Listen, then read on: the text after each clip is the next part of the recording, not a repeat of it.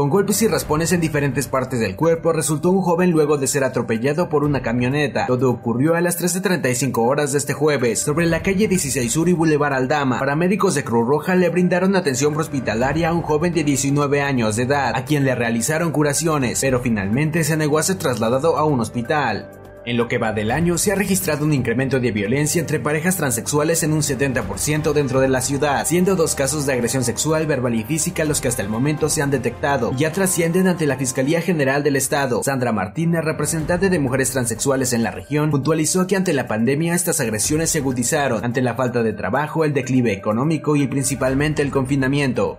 La madrugada de este jueves, un trabajador del organismo operador del Servicio de Limpia de Tehuacán solicitó la ayuda del cuerpo policial de la ciudad para recuperar su vehículo que había dejado estacionado cerca de su domicilio y que en menos de 15 minutos fue robado. Los hechos se registraron sobre la calle Manuel Pereira Mejía y 6 Poniente. En la madrugada nadie, nadie vio nada.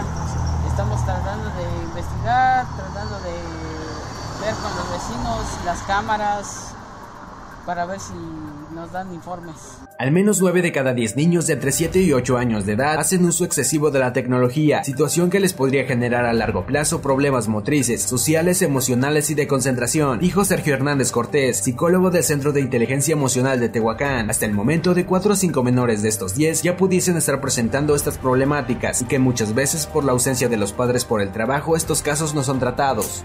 Con heridas en la cabeza resultó un ciclista tras impactarse contra una camioneta. El percance ocurrió a las 11 horas de este jueves en el crucero conformado con la calle 5 Poniente Oriente y Avenida Reforma Sur. Eduardo N. de 56 años de edad tuvo que ser auxiliado por paramédicos de Cruz Roja, quienes le realizaron curaciones, pues presentaba una herida en la cabeza con sangrado. Al menos 3 de cada 10 adolescentes de la ciudad practican cutting, que consiste en autolesionarse con objetos punzocortantes, tales como cuchillas, agujas o alfileres, en brazos, antebrazos, piernas o muslos, así lo informó Norma Notario Guevara, directora del Centro de Integración Juvenil Delegación Tehuacán. Tras la disminución de los contagios por COVID-19, la industria maquiladora de Tehuacán y su región ha reportado una baja considerable en la producción de cubrebocas, de los cuales llegaron a producir hasta 8 millones al mes, mientras que actualmente se llegan a producir alrededor de 50 mil piezas.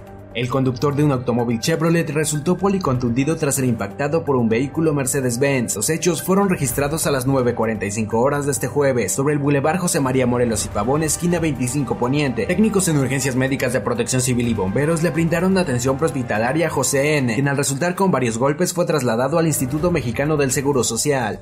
Dos mujeres lesionadas y daños materiales dejó como saldo el impacto entre dos camionetas y un automóvil particular. La carambola se registró a las 11.30 horas de este jueves sobre calzada Adolfo López Mateos y 26 Norte. Al lugar llegaron dos ambulancias de Cruz Roja Delegación Tehuacán. Técnicos en urgencias médicas le brindaron atención hospitalaria a Dulce N y a Natalie N, quienes al presentar dolor en espalda y cuello tuvieron que ser trasladadas a una clínica particular.